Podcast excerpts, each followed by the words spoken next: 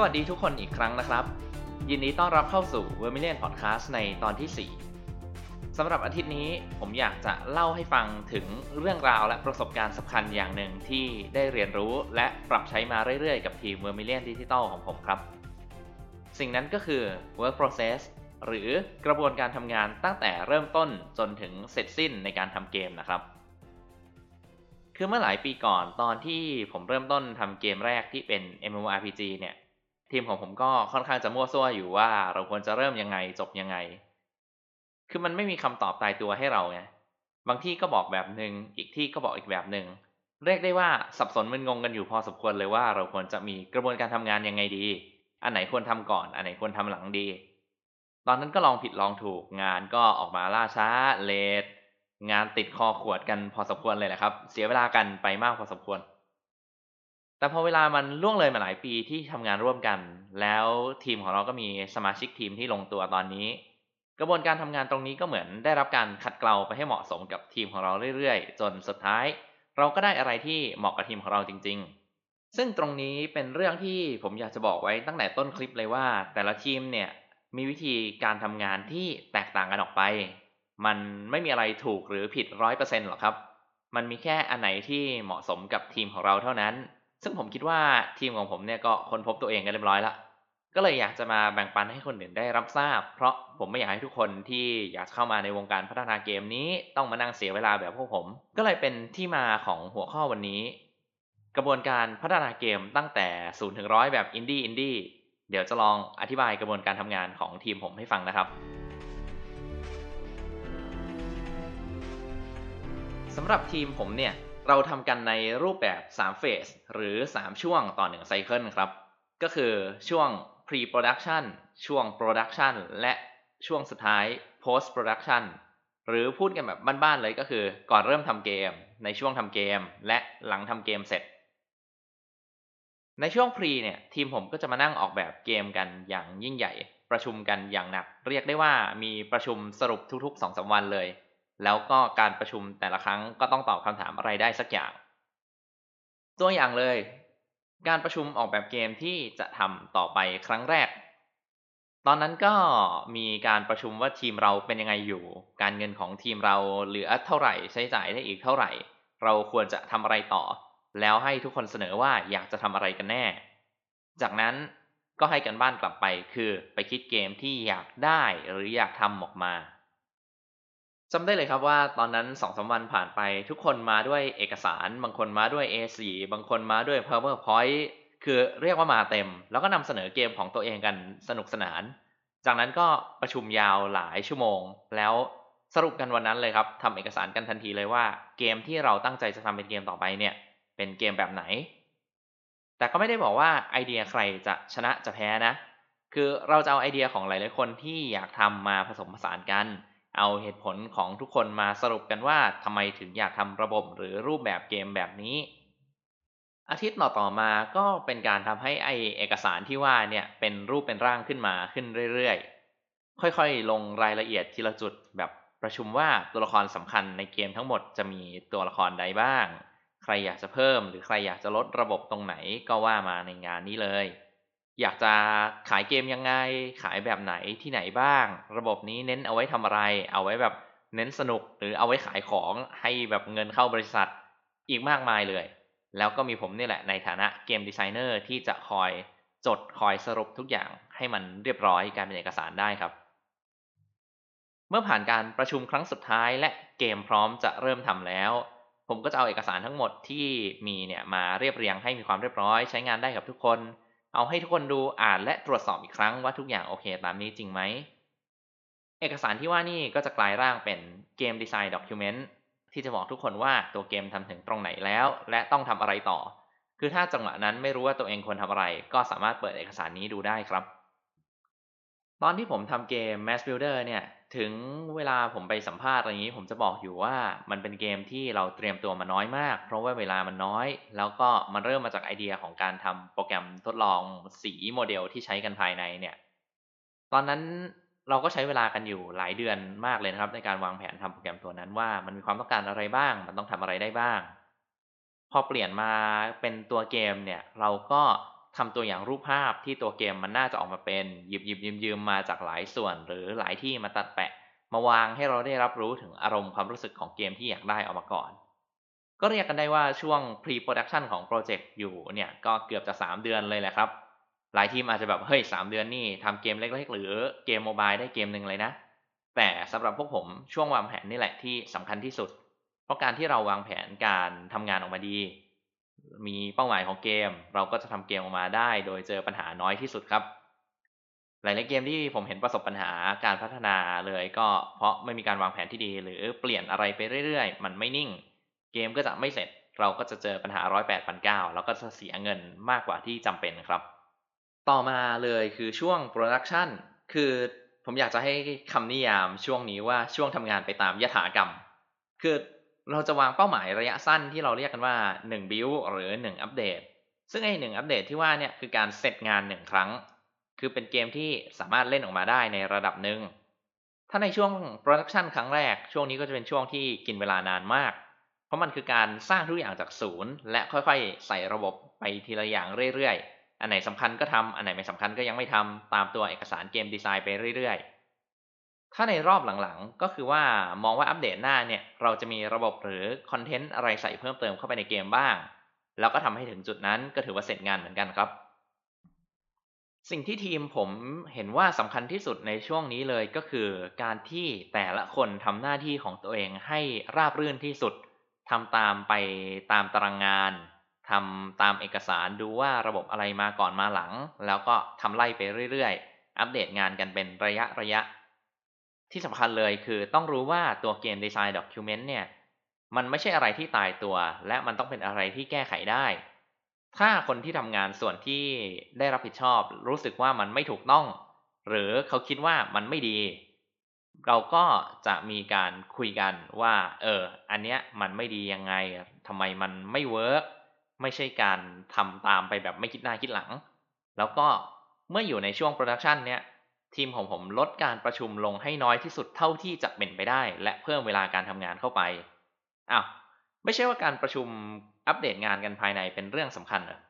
หลาย ๆ ที่เขามีประชุมอาจารย์มี stand up meeting ทุกอาทิตย์ดีไม่ดีมีทุกวันตอนเช้าทำไม Vermillion คิดว่าเรื่องนี้ไม่สำคัญ ถ้าเป็นทีมใหญ่ในรูปแบบของบริษัทมีผู้บริหารมีตำแหน่งการจัดการอะไรมากมาย การประชุมอาจจะเป็นเรื่องสำคัญนะครับ เพราะว่า เขาต้องการที่จะรับทราบว่างานดำเนินการไปถึงตรงไหนแล้ว ต้องการฟังทุกคนทุกความเห็นและนำมาสรุปเพื่อวางแผนการงานอย่างต่อเนื่องในอนาคต หรือ middle management อาจจะต้องเอาไปรายงานกับประธานบริษัทหรือ CEO อีกทีนึงก็เป็นได้ แต่สำหรับทีมผมที่มันมีขนาดไม่ใหญ่เท่าไหร่เนี่ย การประชุมสำหรับพวกผมเป็นการเสียเวลาครับ ก็ลองคิดดูสิครับ เวลาการประชุมแต่ละทีเนี่ย มันจะต้องมีการทำอะไรบ้าง คนที่ทำงานก็ต้องสละเวลามาทำเอกสารรวบรวมว่า ที่ผ่านมาเขาทำอะไรไปบ้าง ดีไม่ดีบางบริษัททีมเล็ก ๆ แบบผมเนี่ยบังคับให้มีการทำ presentation ของทีมเพื่อเอามารายงาน เหมือนทำรายงานหน้าชั้นน่ะแล้วก็เรียกทุกคนมาประชุมพร้อม ๆ กันทุกทีมพร้อมกัน ทีนี้มองเห็นอะไรไหมครับ คนที่ควรจะได้ทำงานโปรแกรมเมอร์อย่างนี้ artist นี้ต้องมาเสียเวลานั่งทำรายงานทำ present เสียเวลาอาจจะครึ่งวันศุกร์ แล้วก็ใช้เวลาครึ่งวันของเช้าวันจันทร์อะไรเงี้ย มานั่งประชุมในเรื่องที่พวกเขาไม่ต้องรับรู้ก็ได้ สรุปแล้วอาทิตย์หนึ่งอาจจะได้ทำงานแค่4วันแทนที่จะนั่งทำงาน5วันเต็มๆ ในปัจจุบันทีมผมแทบไม่มีการประชุมงานเลย และที่สำคัญเราไม่มีการใช้งาน task management tool แบบ Trello ด้วยครับ คือเราใช้อยู่อย่างเดียวเลยคือ sticky note ที่แถมมากับ Windows เพราะเราคิดว่ามันเป็นการเสียเวลาที่จะต้องให้แต่ละคนมานั่งเขียนทิกเก็ตมานั่งเขียนแทสมาเปิดแทสใหม่ มาบอกว่าอะไรอัปเดตเป็นยังไง แล้วก็ย้ายไปเป็นแบบดันหรืออะไรพวกนี้ มันเหมือนเป็นการกดดันตัวเอง และเพิ่มงานที่เยอะอยู่แล้วมาให้เยอะขึ้นไปอีก สิ่งที่พวกเราทำคือการมีคนคนหนึ่งเป็นหัวหน้างาน หรือที่พวกเราเรียกกันว่า Project Director เนี่ย ที่อื่นอาจจะเรียกว่า Project Manager คือ ในช่วงเช้าเขาอาจจะลงมาในออฟฟิศแล้วก็ถามว่าแต่ละคนเนี่ยทำงานอะไรกันอยู่ ถามไปไล่ไปทีละคนเลย ก็ไม่รบกวนใคร แล้วพวกผมก็ตอบไปตามตรงว่าเออเนี่ยผมทำอะไรอย่างนี้อยู่นะเขาก็จะรับทราบแล้วก็เป็นคนรวบรวมงานทุกคน แล้วก็แจกจ่ายงานเพิ่มเติม ถ้าอยากจะมีอะไรให้ทำเร่งด่วนเขาก็จะบอกเป็นรายคนว่าเฮ้ยช่วยทำตรงนี้ให้ก่อนได้ไหม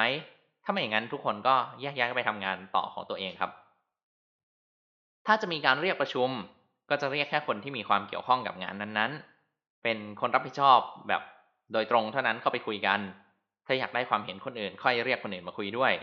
แต่ก็แค่นั้นเลย ถ้าติดงานอยู่ก็ไม่มีใครเสียเวลาเข้ามา อยู่ในงานที่ไม่เกี่ยวข้องกับตัวเอง ไม่ต้องมีการทำ present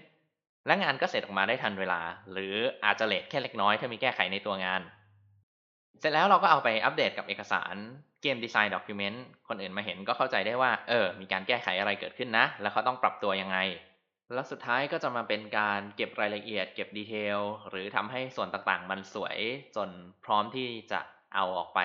ให้คนอื่นดูได้นั่นแหละครับ ท่อนสุดท้าย post production สำหรับพวกผมหมายถึงหลังเสร็จงานครั้งหนึ่ง ก็ใช้จังหวะนี้ทำทั้งการทดสอบว่าระบบมันเข้าที่เข้าทางทำงานร่วมกันถูกต้องไหมเออ แล้วก็ความรู้สึกเวลาเล่นเป็นยังไง ดีไหมโอเคไหมเอฟเฟกมันเยอะเกินไปไหม เรียกได้ว่าเป็นงานตรวจสอบและแก้ไขครั้งสุดท้าย คือบอกไว้ก่อนว่าเป็นเรื่องที่ทำอยู่ตลอดนะครับ แต่นี่คือการที่ทุกคนมาช่วยกันทดสอบแบบไม่สนงานอื่นเลย เมื่อตรวจสอบทุกอย่างเสร็จสิ้น ทุกอย่างเป๊ะตามที่ต้องการตามที่ระบุไว้ในเอกสารเกมดีไซน์ด็อกิเมนต์เราก็จะถือว่าเราผลิตบิลหนึ่งของเกมเสร็จเรียบร้อยแล้ว มันพร้อมที่จะเอาออกมาให้คนอื่นดูแล้ว ก็นั่นแหละครับ ถือว่าเสร็จสิ้นหนึ่งไซเคิลแต่บางที post production เนี่ยก็นานพอๆกับ production เลยนะ เดี๋ยวจะเล่าให้ฟัง ในหนึ่งรอบของการทำงานของเกม Mass Builder เนี่ยครับ มันจะมีเวลาประมาณ 2-3 เดือน แล้วแต่ว่าแพชเกมที่เราทำนั้นมันใหญ่หรือจะเสร็จเมื่อไหร่นั่นแหละครับ อย่างเช่นในแพช0.1.0 ของเรา หรือรอบแรกที่เกมวางจำหน่ายเนี่ย เราตีกรอบไว้เลยว่าเราจะต้องมีระบบเท่านี้ ส่วนนี้ต้องเสร็จ เน้นไปที่ตรงนี้ แล้วเราก็ปั่นงานกันออกมา ตอนนั้นใช้เวลาในช่วง production นานมาก พอเสร็จแล้วแล้วเอามาเข้าโพสเนี่ยนะครับ มันกลับนานเกือบเกือบเท่ากันเลย เพราะว่ามันเป็นรอบแรกของการรวมงานทั้งหมดและปรับให้เข้ากัน เช่น การเลือกเพลงที่จะเหมาะสมใส่เข้าไปในเกม เสียงเอฟเฟกอะไรต่างๆ ที่มันอาจจะฟังดูแล้วโดด แบบตอนแรกคนทำซาวทำอย่างหนึ่ง คนทำแอนิเมชันทำอย่างหนึ่งพอเอามารวมกันกลับไม่เข้ากันเลยอะไรแบบนี้ ก็จะ ต้องมานั่งคุยกัน ต้องมานั่งจูนปรับกันไป แต่ก็ผ่านมาได้ด้วยดีครับ แล้วก็ปล่อยเกมออกไปได้ มีคนติชมมากมาย รับ feedback กลับมาพิจารณา แก้ไข bug ที่เราตรวจสอบไม่พบในครั้งแรกทำการสื่อสารสองทางอย่างเต็มที่กับผู้เล่นไปเลยครับ พอตรงนี้ผ่านหมด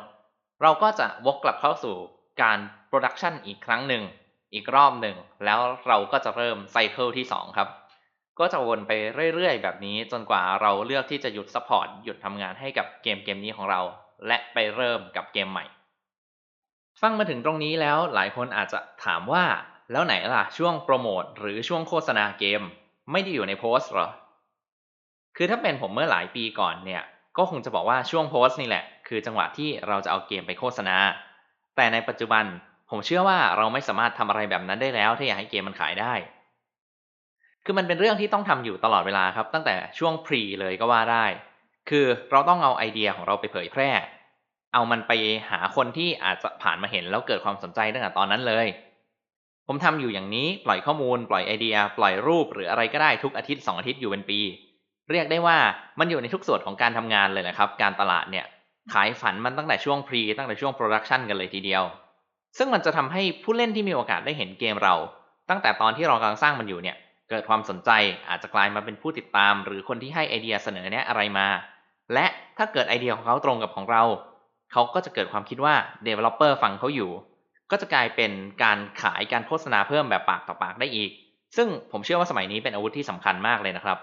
เพราะผู้เล่นแต่ละคนเนี่ยเขาก็อาจจะมีกลุ่มเล็กหรือกลุ่มใหญ่ของตัวเอง